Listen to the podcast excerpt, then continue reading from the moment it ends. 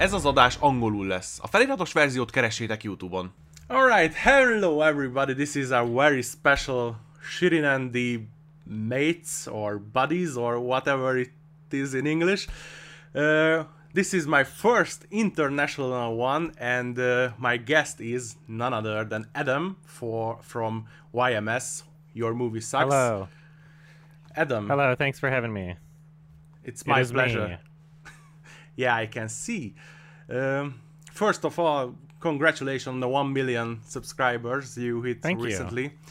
Um so I'm going to start with really hard-hitting questions like uh, how much of your success do you attribute to your profile picture, the one that you use all the Hmm. time? I mean, that's that's a part of it, I guess. uh, yeah, I don't know. It's uh, I never want to update it.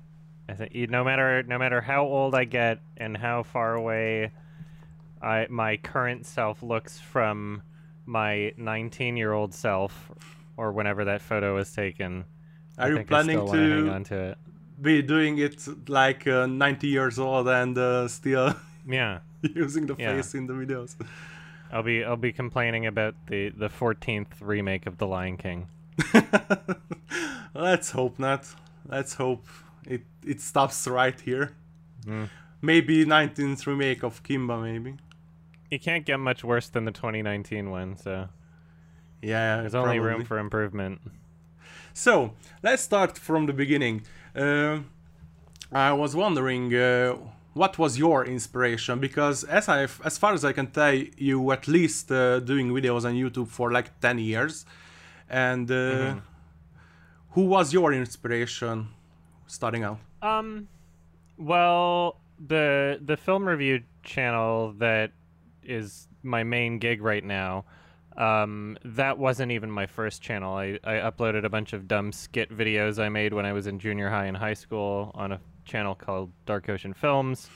I have a vlog channel, Dark Ocean Adam, which is still semi-active, and I just basically use to host the uh, Patreon hangouts now. Um, and I had my music channel before that, which is you know uh, on the side burner, but I'm coming out with a new album pretty soon in the next like couple months. So Yeah, that'll I be active again soon. Um, and so the YMS channel was, I guess, my fourth or fifth channel technically. Um, but in terms of inspiration, uh, the I guess biggest inspiration for that format uh, would have to be Red Letter Media, because I watched their Star Trek reviews way back when, and I looked at that and was like, hey, well, that's a really good format for film reviews. Before that point, um, the only other film review material that I'd seen online was too personality oriented in terms of like the uh, you know talking in front of a camera, whether it be vlog style or like the nostalgia critic cutting back and forth sort of thing. And I wasn't really interested in that, and I didn't really feel like I could express myself properly in that way. Um, I would rather it be more about the film or about the editing, and there's still lots of personality that you can bring without, you know, constantly showing your face Mhm. the entire time. Um, so yeah, before that, it's not like I had never thought of doing movie reviews before that point. I had tried it out once on my vlog channel, uh, just doing a vlog style movie review, and I didn't really feel like it worked well. I didn't really feel like I was expressing myself in the way, the best way that I could for the format, or or for to get all my points across and to Mhm. add personality to it. Um, and so yeah, once I once I saw Red Letter Media, I was like, oh, you can do that. You can you can talk over the video clips and add editing humorously. Then I was like, okay, for sure, I can do that. Um, I've always had a lot to say about movies and you know opinions that I've wanted to express. So yeah, It's interesting because uh, I basically only follow two movie reviewers, and it's you two guys. So the Red Letter Media guys Mm-hmm. and and yourself. Do you still follow them? Watch every video religiously, or Oh, I don't. I don't think I've ever watched every video of theirs religiously. Um, I still follow them. I don't watch them as often as I probably should. Not because I've like completely lost interest or anything, but because I just don't give myself a lot of time to be watching a lot of other content on YouTube in the first place. Um, I've got a bunch of different projects that I'm working on, and so I'm not. I, I don't really have a lot of time to kill. Um, but yeah, like here and there, I I watch their stuff. Just to stay on this, uh, have you ever uh, wanted to get on their best of the worst or something? Sit down with them. Um, I did at at one point. I did. Um, at this point, I'm not like I don't know. Like it depends where it's coming from because I don't really. It almost feels like if I were to really want that, it would be out of some sort of like need for validation, which I Mhm. think I'm kind of over at this point. Um, like it would be cool to meet them, but like I don't know what they think of me. Um, their fan base, you know, I love their their content. Their fan base can be sometimes like really elitist. So if I ever showed up on like a, a best of the worst episode, I think it would just be met with like a lot of hate, regardless of what I do. Um, the, most of the collaborations that they've had, in fact, the vast majority have been with like industry people and not really YouTubers. So although mm-hmm. they use YouTube as a platform to host their content, they re- I don't think they consider themselves to be YouTubers at all. I don't think that they really feel like they're a part of like the YouTube community. So it'd feel like kind of weird and out of place to have another YouTuber on there, I guess. Maybe if I started making actual films then then I'd feel more at place there, but Yeah, I, I get what you're saying. So, uh, what do you think uh, you have changed in the last 10 years in uh, making the movie reviews? Um. Well, I, I've more or less just improved in every way. Like, uh, I've developed, I've developed my own style better. That's for sure.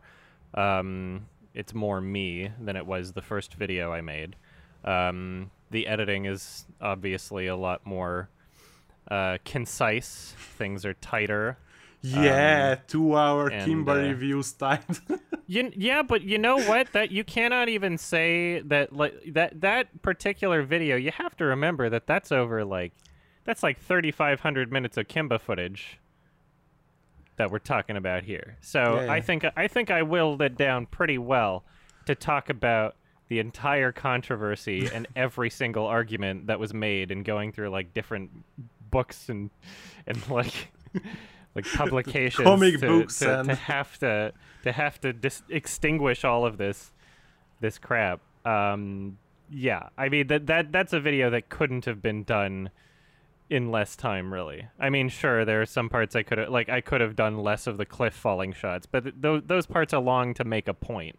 Um but yeah I, I feel like i've gotten better at communicating and um the editing's generally better the audio's better um yeah yeah, basically, I I agree that you really improved in every way. Have you ever looked back on the earlier stuff and uh, cringe at the some of the humor, like vomiting and stuff that you did in? I don't think the earlier vomiting. Well, well, you have to understand the vomiting thing is like meant to be cringe. You can't. Uh, I, why would I cringe at something that's supposed to be cringe? Like that's supposed to make people uncomfortable. So I don't think that that's embarrassing in Mhm. any way. Um, I don't know. Like a couple of the like memes that were popular at the time showed up in my earlier videos. Some of the like rage comic shit. Um, that's kind of outdated, but you know, it's a product of its time. Yeah, for sure. Ever you ever had a, a feeling like you you made it or you get to another level when you were making the videos, like you hit a milestone in subscribers or something? Um, I guess a million. That's kind of validating. But- Um, I don't know. Because my my initial um I guess maximum expectation was like 500,000. Back when I was first starting the channel, I was like I could probably make it to like 500,000. But I didn't expect to make it further than that. Um but yeah, I mean, like the content's obviously improved a lot. So So it was really gradual. There wasn't really a oh my god this thing got really viral viral or something. yeah, I mean the Megan is Missing and Cyberbully reviews both got pretty popular. Um, and those ones wound up helping me get to the point where I could um, do it full time. So I could jump off and quit my job and and uh, go on Patreon instead. It's not like I had a lot of money saved up. I had like six hundred dollars in the bank, but I was, you know, just decided to take a risk, take the plunge, and make a video saying, "Hey, uh, I can do this full time if you donate," sort of thing. And then it worked out. Um, and even though I wasn't making very much, I was living very cheaply. But because I was able to put more time into the channel, then that wound up making it so that the growth was exponential. Because before that point, you know, I couldn't really put full time hours into it. Um, yeah, I mean, e- even at that point, I never really thought like, "Oh wow, I'm big, I made it," sort of thing. It's always just been kind of like a slow, gradual climb. Uh, talking about Patreon, did it change your style anyway or your approach to making the videos since you had that uh, foundation? Um, I mean, I I don't think necessarily because of that. Kind of actually. I um, the the thoughts on videos, I guess, started pretty much around the same time I was doing Patreon, because when I started Patreon, um, the two options are uh, to charge people per uh, video or to charge people per month. And since a lot of the content that I'm making is like longer form and takes a while to edit, research, etc., um, I was releasing videos in parts. So I was doing like Walking Dead Part One, and then if like you know, if I was like, okay, well I can't possibly finish up this YMS part this month, then I would make something like a thoughts on video instead, Mhm. like a five minute, um, different kind of styled video. But then over time, um, y- you know, that was that was mostly done to try and earn a level of trust between uh, the people donating and myself. Um, That you're not Because- looking out, you're not making videos because you're comfortable now and Yeah, but now at this point, like it's pretty. I, I mean, like now I stream like almost all of my editing. Like people can tell what work goes into it, so like it's not like I need to to be proving myself in that way of being like, okay, I'm releasing this.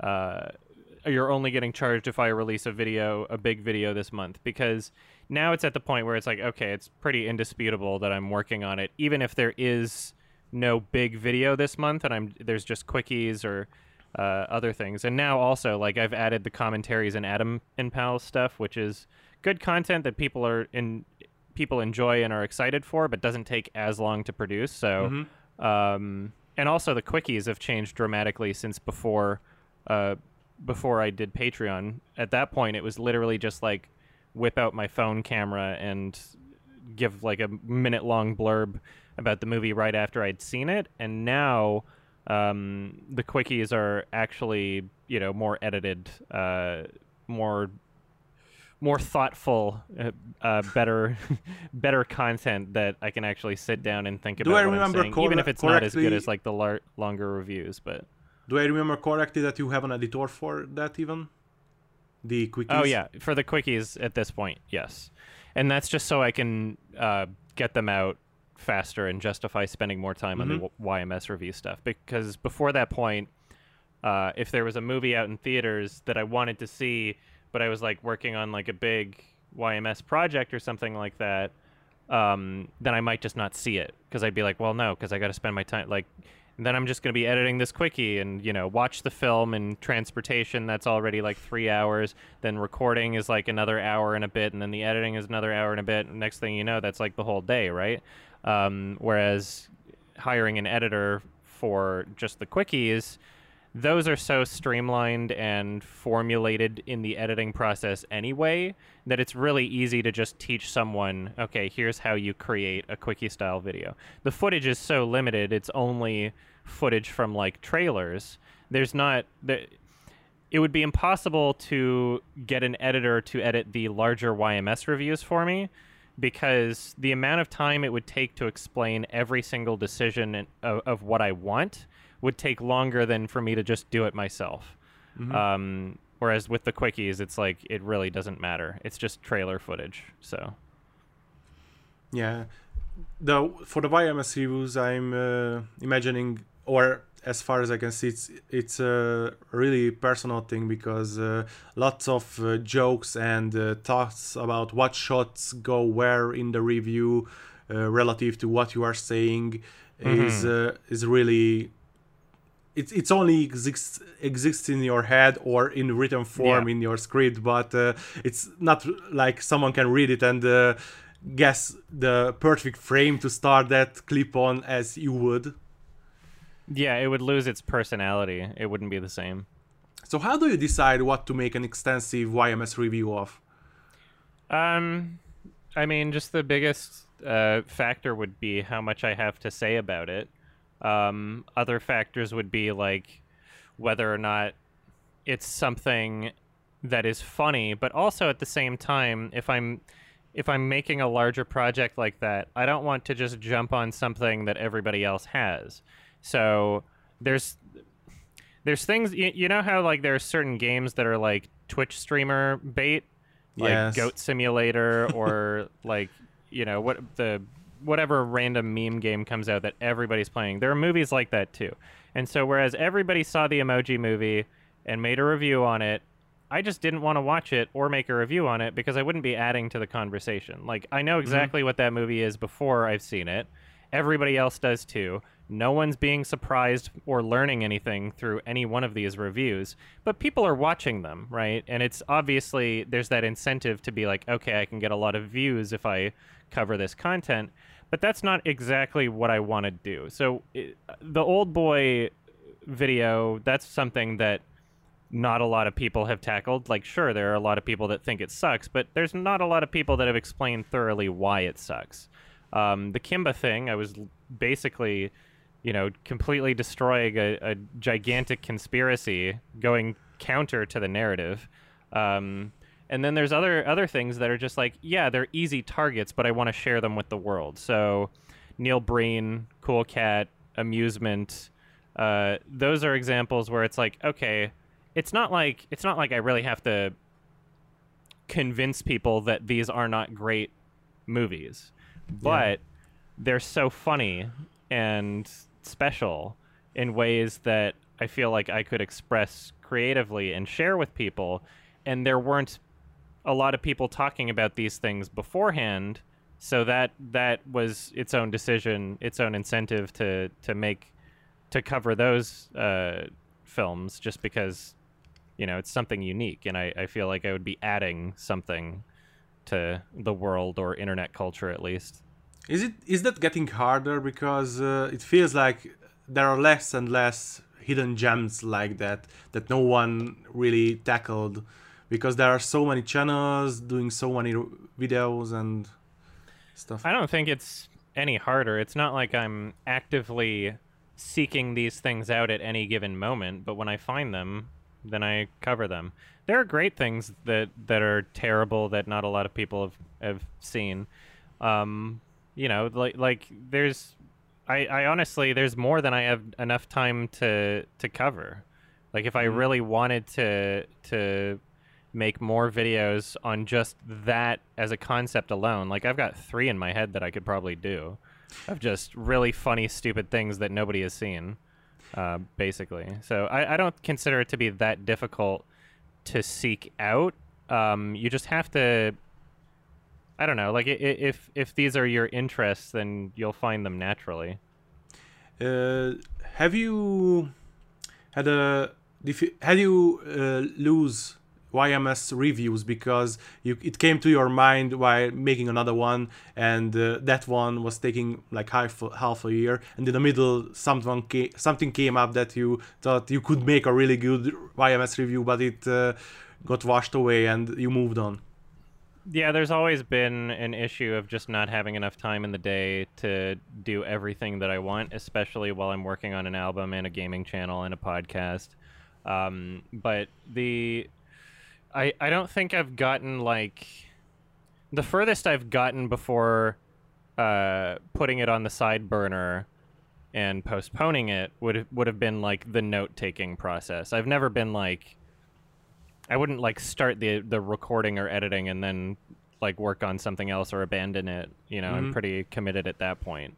Um, there's been tons of things where I've expressed interest in wanting to review, uh, but wound up not doing it because there were more important things that came up in the schedule, and then by the time by the time that I had the free time to do it, uh, then it was basically irrelevant, or I've moved on to something else. So yeah, that's happened. Uh, I wish I had enough time for everything, but that is not how life works.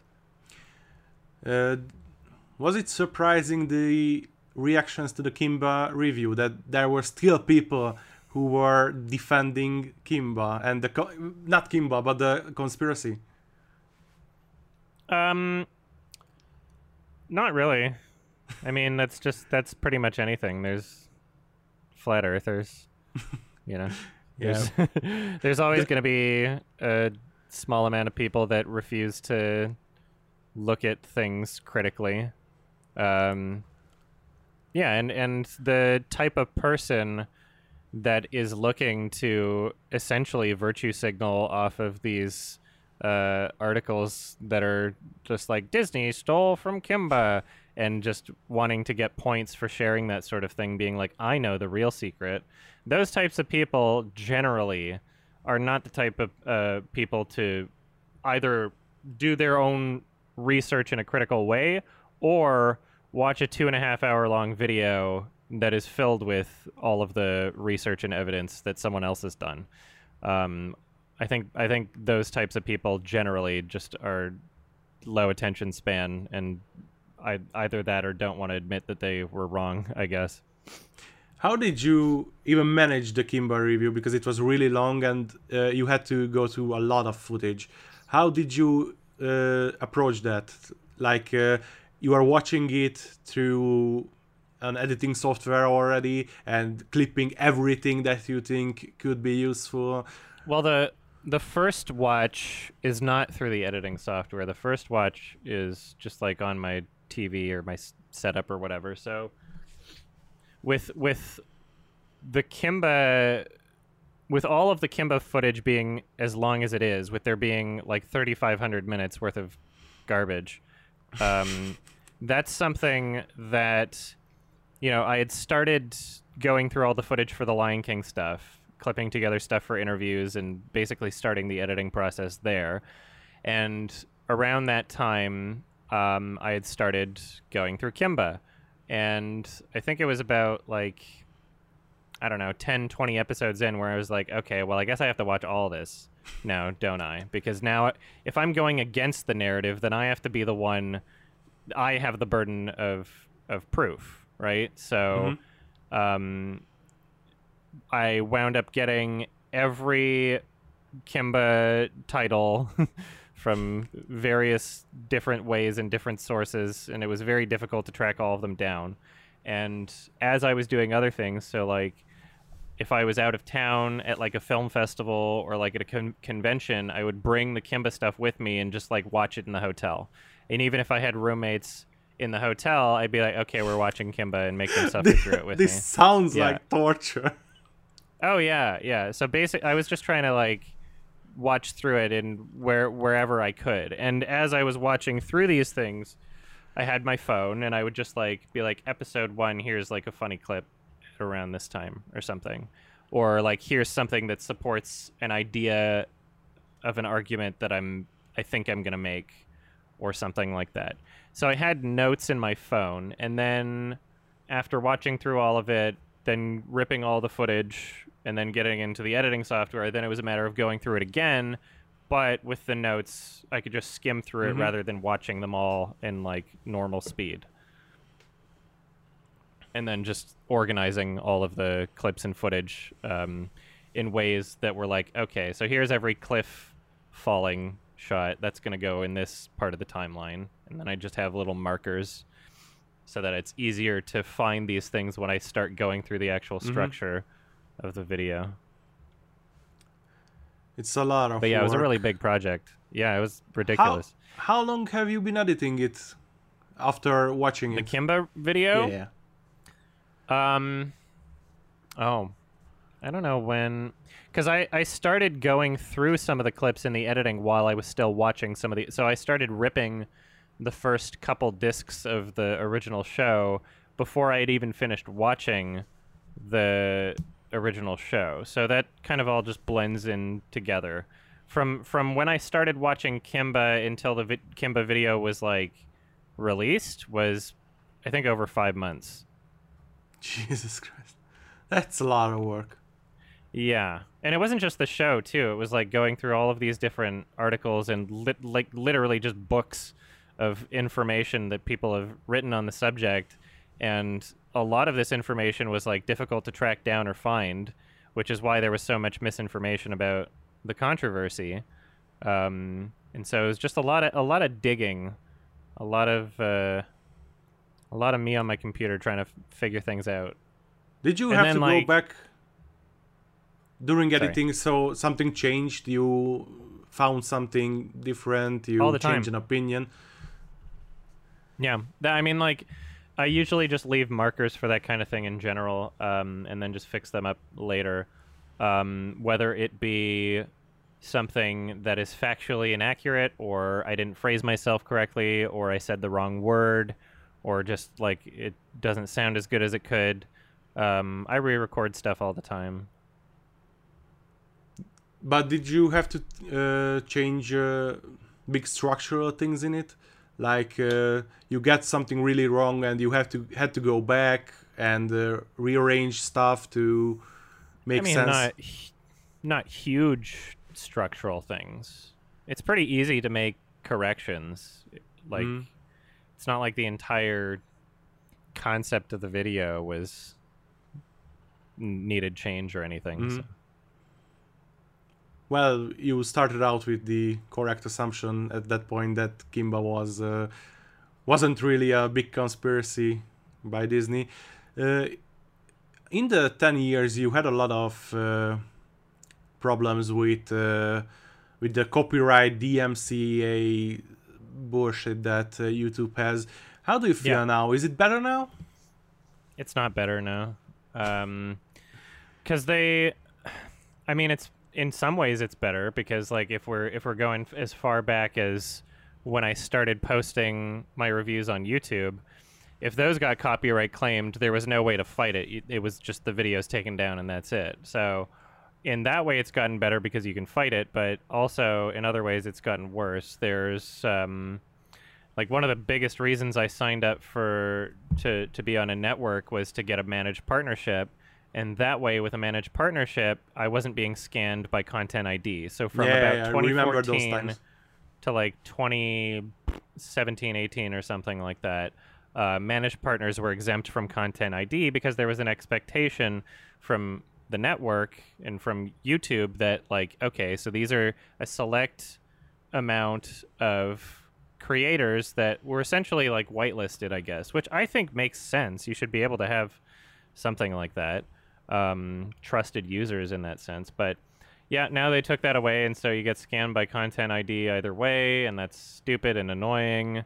Um, but when it comes to something like the Kimba review, um, I'm streaming my editing process, and after about like 10 hours of editing footage, I upload that unlisted to YouTube on a different account. Um, and if any part in that video gets dinged by copyright, then I know what I need to change Mhm. for the review before it's out. That's pretty smart. Yeah, because it shows you the timestamp. And so it's like, okay, that footage went on for a bit too long or something, then I can make sure it's not going to happen when I actually um, release the video. The, the previous channel that I worked at uh, had the managed status for some time, and uh, it was really a godsend because we made a lot of uh, movie reviews and gaming reviews and uh, basically every kind of uh, content that you can think of, like uh, movie uh, videos about events and Mhm. and whatnot. And the content ID for those things was horrible because you couldn't really uh, fight every single one because if you lose it, the channel can get another strike, and it was horrible. Then came the good times with the managed managed, managed channels, but um, I guess uh, probably the bigger companies were against that because they did not trust the whitelist that the uh, networks created. Yeah, it's stupid.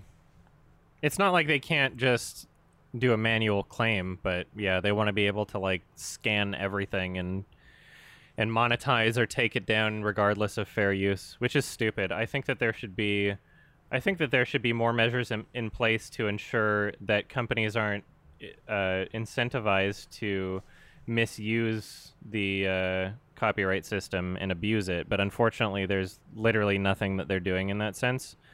Um, so that's part of the problem. Have you ever had to deal with a company uh, directly, like not through Content ID or a claim or something? Like they message you to fuck off with the video or something? Yeah, tons of times.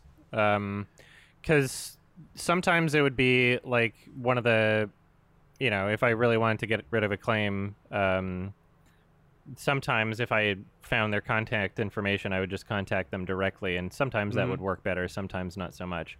Other times they would have contacted me, uh, depending on the company. There was like a parody video on my gaming channel where I took um, a video of a weird performance by XXX Tentacion and then replaced the audio with a, a meme for my gaming channel, basically.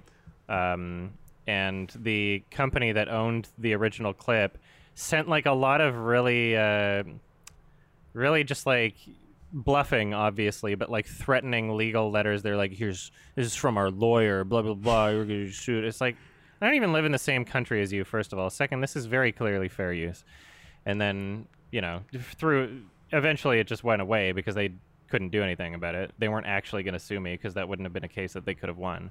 There's been other times where like um, I called, uh, I, I literally had like a phone conversation with um, uh, the Asylum studio uh, about my uh, Sharknado 1 and 2 review, where I was even promoting the films. Like, very clearly, it's a review, first of all. Second, I was promoting and encouraging the sale of those films. And they were like, it was so weird because it. I don't know if you're familiar at all with the company, but they're basically a company that almost every single one of their movies, like before Sharknado, every single one of their films was basically just a ripoff of something else. So they they would make something like Transmorphers. Yeah, and they would make their I've money. I've seen that one. Yeah, yeah, and, and they would make their money by creating these products that are designed to trick other people into buying them, thinking that it's the more popular title. And here they were trying to take down my fair use video and when I was on the phone with them, it was literally their secretary that was arguing with me. And she's like, "Well, yeah, you shouldn't have used the footage, and uh, we own the footage, so it's not your video." I'm like, "What? Like that's so not how it like, works." This, this, is like, what? Are, you're the secretary. Just put me through to like your content manager or something. Like, yeah. And then I wound up eventually getting in contact with the right person, and they fixed it. But like, it was so weird that I was arguing with their secretary over that, especially considering that this is a company that was created off of just content that isn't really fair use at all. It's not like parody. It's not criticism. Like their their content is is less it's, fair use than scam. mine is. Yes. Yeah. So like, Jesus, it was so weird. Have you ever came close to uh, ending your video reviewer career? Maybe in earlier days before Patreon and all that? Nope. Nope. I've always just done it as like a way to express myself. I've never you know, I've never I've never been like, "Oh man, this isn't working out." sort of thing. Mm-hmm. So it it wasn't really never uh, a question that uh, how that works out. Uh, then my other question is probably stupid, but uh, could you get back to a regular job after doing this for so long? No. No, I wouldn't want to. Yeah, it's it's really something to work for yourself uh, and uh, yeah. express your creative ideas, share something with the world, it's uh, and get feedback on it because uh, I I rag a lot on and probably everyone on the stupid commenters and and whatnot but uh, there are so many people that you touch and uh, and when you hear from them that's that's something really special that i don't think a lot of uh, professions can even replicate Yeah. uh, did you ever get some weird sponsorship uh, contacts like uh, i don't know something to help with vomiting or something something really strange Um, no, I don't really take sponsorships. Um, I, I don't know if the right company comes along, then maybe. But like, I don't really, I, I don't think it adds to the video. I think it makes it worse. but did you Um, did they try to get you Oh yeah, I get I get requests for sponsorship things all the time. Like the typical ones that you'd find on YouTube, all of them have contacted me. Yeah, probably Um, the the the games, the legends, the Yeah, yeah. browser browser extensions, and- yeah. yeah. yeah, all of those have have contacted me. Um, yeah, I don't really do them though. So How did the the festivals uh, come into play? Did you reach out to all of them, or was there a point where they started to reach out to you? Um, well, the majority of festival coverage I've done has not even really been like press accredited. It has literally just been me buying regular tickets and then going and then reviewing things. So, um, and you know, as I'm there, like if I if I wind up doing an interview with the director, it's not because it was through the festival. It's because we follow each other on Twitter, or I've reviewed one of their movies and they heard about me and they liked what I had to say, sort of thing. Um, so I I mean, there's been yeah, the first time I ever got like a press pass was just this year at Sundance actually. Every other festival I've been to, I've just bought regular tickets. And I know that I could probably save money by doing the press pass thing, but with a lot of these festivals, the press screenings are actually separate screenings from the public screenings. So if I want to see a movie with like friends or family or whoever I'm around, mm-hmm. then I would be stuck in my own theater with the critics instead of seeing it with them. So I just usually buy regular tickets. So you didn't really run into uh, instances where someone was looking strange that uh, not uh, traditional media guys here to sit with the I don't know big boys or something. Oh, I'm sure. I mean, I don't know, cause like there's um, I'm I'm sure that a lot of traditional critics have a sense of like superiority and um, like a sense of disdain for new media. That's just a given. But I've never had like any bad experiences personally with um, traditional media critics. Like the there's there's a couple that I'm in good contact with, and they're just kind of just jealous of how many people follow me on Twitter. So Did you ever get uh, contacted by uh, people who worked on movies that uh, you criticized, but uh, not in the content ID, DMCA stuff?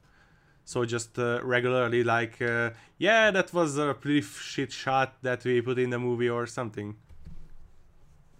Um, kind of. I guess. Um, yeah, there's some directors that that I've talked to, but haven't really like made specific criticisms on my reviews. I guess, but um, have said things like, "Yeah, I know that not everything I make uh, connects with you," sort of thing. But um, yeah, but uh, I mean, I, I don't think I've really had contact with people that I've never said anything good about, though.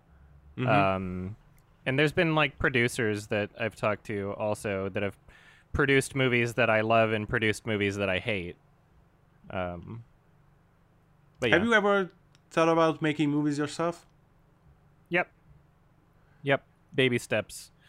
Album first, and uh, music videos. That's all coming soon. I've edited together a music video um, that I shot and filmed, or shot and edited, and all that. Um, yeah, we'll see how it goes. I'd like to. I'd like to learn more um, and get like a real production going. I think I would have to do some short films first, which tec- technically music videos are. Um, So that's kind of a baby step. But yeah, I think I need some better equipment also. Stuff that's more suited for like the style that I'd be going for. Cuz right now I got just like a like a photo camera. It's not a DSLR. People corrected me when I called it a DSLR.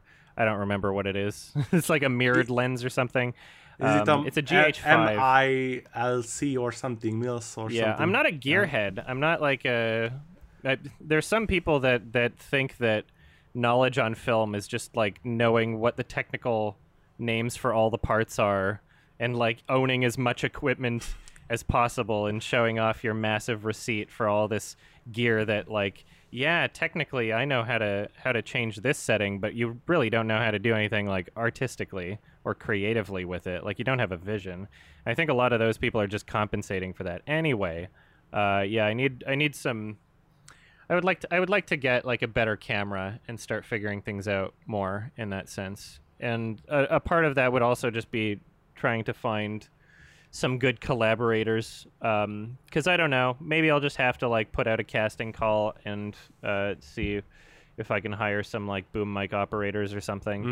but um and like maybe a, a good dp but we'll see Do you have Uh, any education in all of this, or is this just uh, what you learned yourself? just yeah either just hands-on experience or watching special features or researching just being generally passionate about something it's not like any of the information that you would be taught at film school isn't available on the internet so yeah I, i'm not formally educated in any of these things but neither was quentin tarantino so or like PTA, You- I guess. You and Tarantino very similar paths on on life. uh, not even in the in mu- in music, or did you get any education on that? oh, um, yeah, technically, um, I was always like, uh, there was like a piano in my home when I was growing up, and I would just mess around with it and always play on it when I was little. And my parents put me into piano lessons for a while. Um, I think like six years.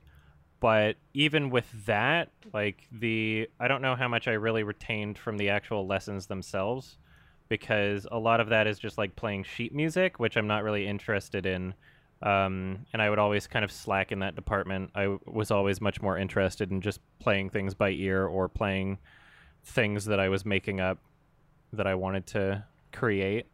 Um, and then from that, I guess I had like maybe a year of violin lesson when I was younger, um, and then didn't touch that for forever, and then picked it back up again for the album. Mhm. And then pretty much every other instrument I've just taught myself. Uh, I think piano is like a good instrument to start on to understand music better, and then be able to teach teach yourself whatever you want after that point. How do you divide up your time between all of these things, Your- like music, the gaming stuff, the YMS reviews, the quickies, the festivals, the the commentary, the top ten list? Um, well, basically, just if it seems like it's been, if something's about due, then I'll try to focus on that. Um, so like the larger projects are so ongoing that it's like that's what I just basically do with my time, unless there's other more time sensitive things uh, coming up. So like for my gaming channel, there's there's a bunch of videos lined up and good to go over the next couple weeks.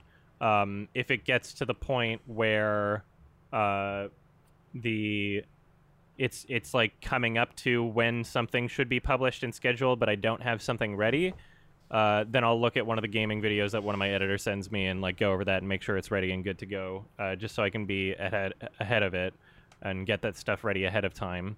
Uh, in terms of music, that's just kind of all over the place. Um, the most of what the process is in the album right now is just waiting for the studio and the mastering guy to make changes for me and then send things back and then I say, "Hey, can you fix this?" and then sends back and all that stuff. Um, the the gaming, the actual gaming that I play and stream that gets turned into the gaming videos, those are just every Sunday, and that's my excuse to kind of like just take a day off every week, even though it's still technically, still technically something that I'm doing that is adding to to content being produced. But I, you know, I still consider it a bit of a a break where I get to like dedicate a day to just not working on other things and just play video games instead. For the longest time, I had the, the feeling that I was guilty when I was playing, even though I probably should have uh, skipped on some work and uh, relaxed a bit. But Yeah, uh, that's exactly why I have my gaming Sunday is because I stopped playing video games entirely when I started my Patreon for the YMS channel. I just didn't touch video games for like 2 years until I decided that I was just going to do like my gaming Sunday thing and have a gaming channel.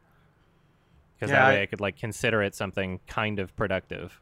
yeah, it's basically the same for me. I I started doing. Uh, I started playing more because uh, I started streaming more because uh, that really forces me to play.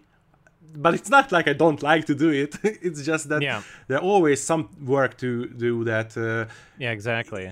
in the grand scheme of things, you can say it's it's more worthwhile or or more profitable or or whatever. But uh, yeah, it's it's hard when when you're a creative kind and and you have to force yourself to to basically re- relax just a bit. Yeah.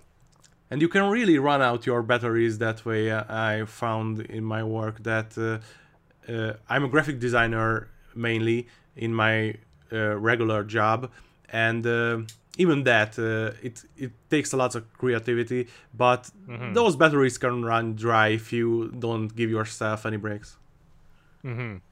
Yeah. Um, recently, I uh, saw you go on a few more like political podcasts and and talks. Was that intentional or just by happenstance? I guess your question's going to have to be more specific because how how could it not be intentional if I did it? But uh, uh, what I meaning what I mean is, um did you uh, start out by looking at you want to do political podcast, or they uh, approach you and you were oh like, yeah, sure? I mean, I don't generally ask to be on someone else's show. Um, if somebody wants me on their show, then I'll do it, sort of thing. Generally, how those things wind up getting scheduled is if there's like a mutual following on Twitter, and so I follow a lot of accounts on Twitter. Um, I consume political content on YouTube, and uh, yeah, if they send me a DM and they're like, "Hey, want to come on the show?" Then sure, you know.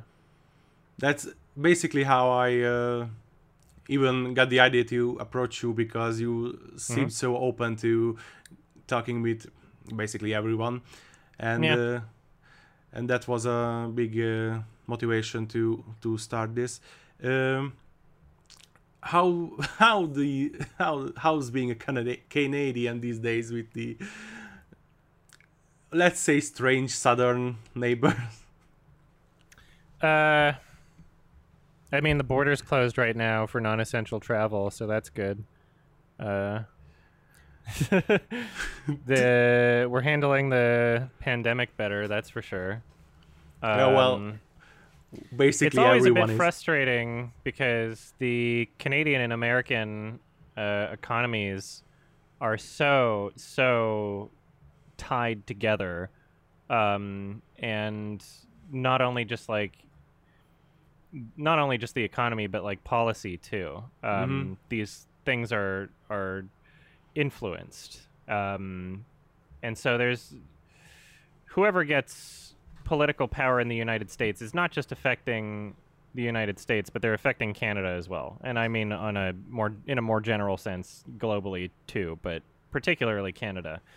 And so I don't get to vote on any of those things because I'm not a US citizen, but it affects my country, so that's a little frustrating. But whatever.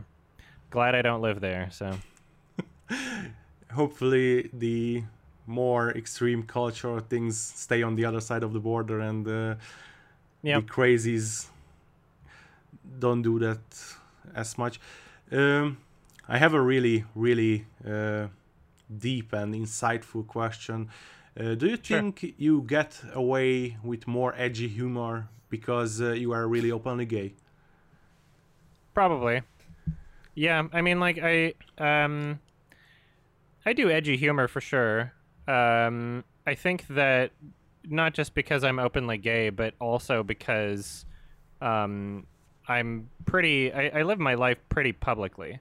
So if anybody wanted to like conflate any kind of like jokes or humor that might be insensitive, um, and try to pretend as though that is a genuine like i guess kind of malicious perspective that i would hold or have have any kind of uh, hmm if people would have to ignore basically everything i am as a person which if you pay attention and if you actually consume like all of the content that i have out there and watch my streams then you know there would be a gigantic conflict there. It's not really, you know, Mm-hmm.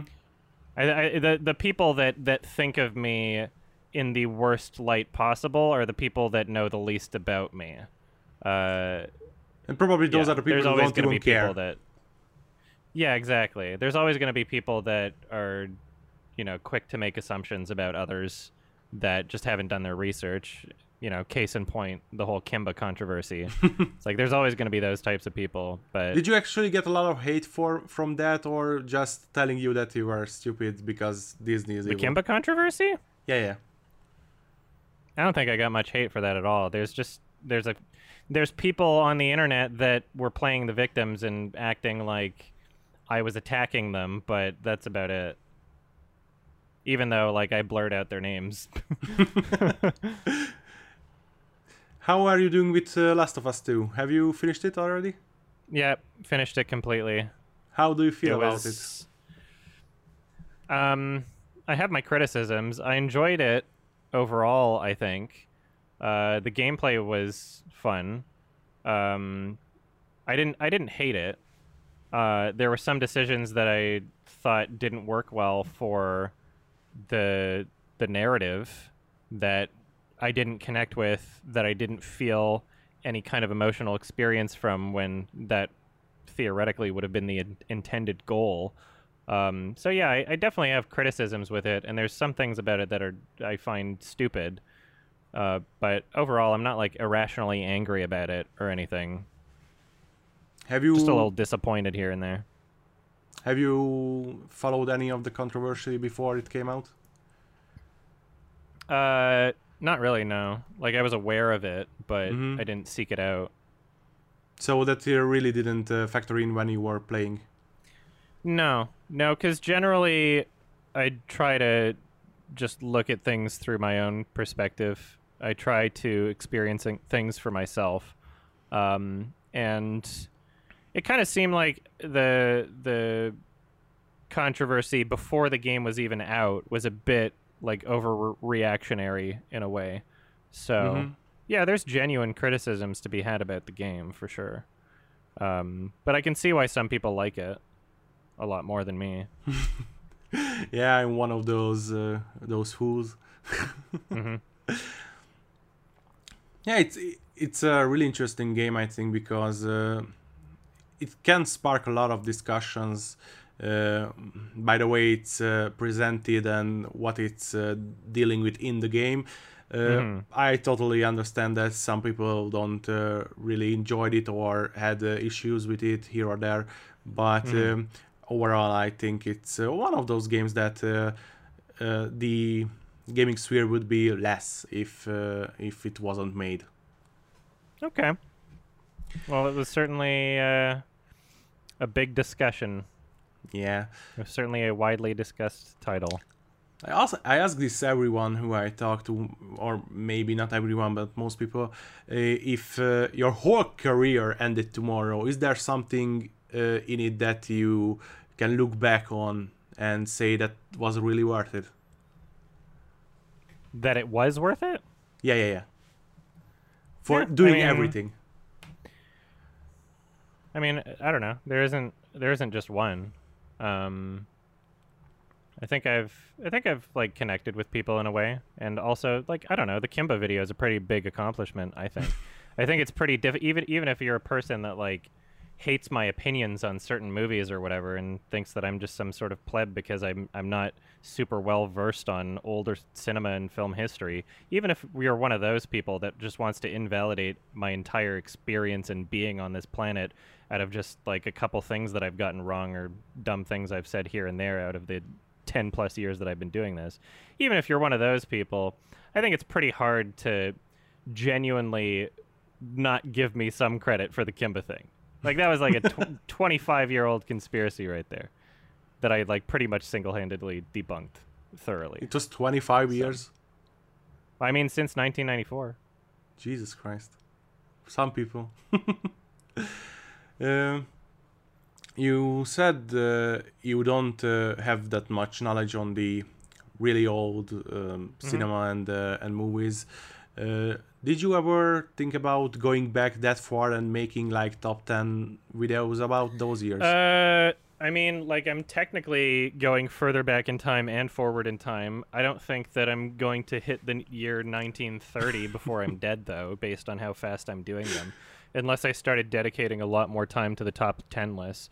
But either way, I mean, like the films that I've watched that are that old, like a lot of them I I, I appreciate more than I actually enjoy, and um, sure they do hold a lot of influence and importance in history, but that's not really why I watch movies. I watch movies to get a genuine emotional connection and experience out of them. Whether you know, even if it's just to laugh at something that's that's bad, that's still a genuine emotional connection and experience. Um, and and I don't feel like I get those as much from older films the further you go back in time. Um, I know that there's a lot of like elitists out there that think that that's the wrong opinion to have, but you know, film is subjective, and you're allowed to have your own experiences on things, and you're allowed to to uh, know what you like and seek out things that you enjoy. So, I don't know. I um, yeah, I don't. Uh, it, it would be like I don't know. The the the people that criticize me over this kind of thing, I don't think the same people would be invalidating someone's childish Gal- Gambino album review because they were unfamiliar with Mozart. You know, Mhm. sure, there's music history, it exists and it's important. But if they're not as interested in classical music and they like hip hop instead, there's nothing wrong with that. Um, and it, I guess that's more of a genre thing. But yeah, I mean, modern music is different than older music, and modern film is different from older film. Sure, there's more context you can get if something, especially, is trying to be, um, I guess, like evoking the the language of older films, or like being a parody, or like something like The Artist, I guess. Um, or there's also more examples that would be uh, more subtle than that like sure there's more to pick up on from those things but i don't feel like it's absolutely necessary to go out of my way to dedicate my time towards watching films that feel more like homework than than an actual film experience to me personally Mhm. um, and like I was mentioning earlier, there's not enough time in the day to even do all the reviews I want to do. And as I'm, you know, I got my podcast, gaming channel, and my album that I've been working on for like four years, and also filming music videos. Like, you can't uh, you can't expect me to watch every movie ever. And also, I go out of my way to watch like every recent film that I feel is even close to being something that could potentially be uh, worth watching for like the newer top 10 lists that I do.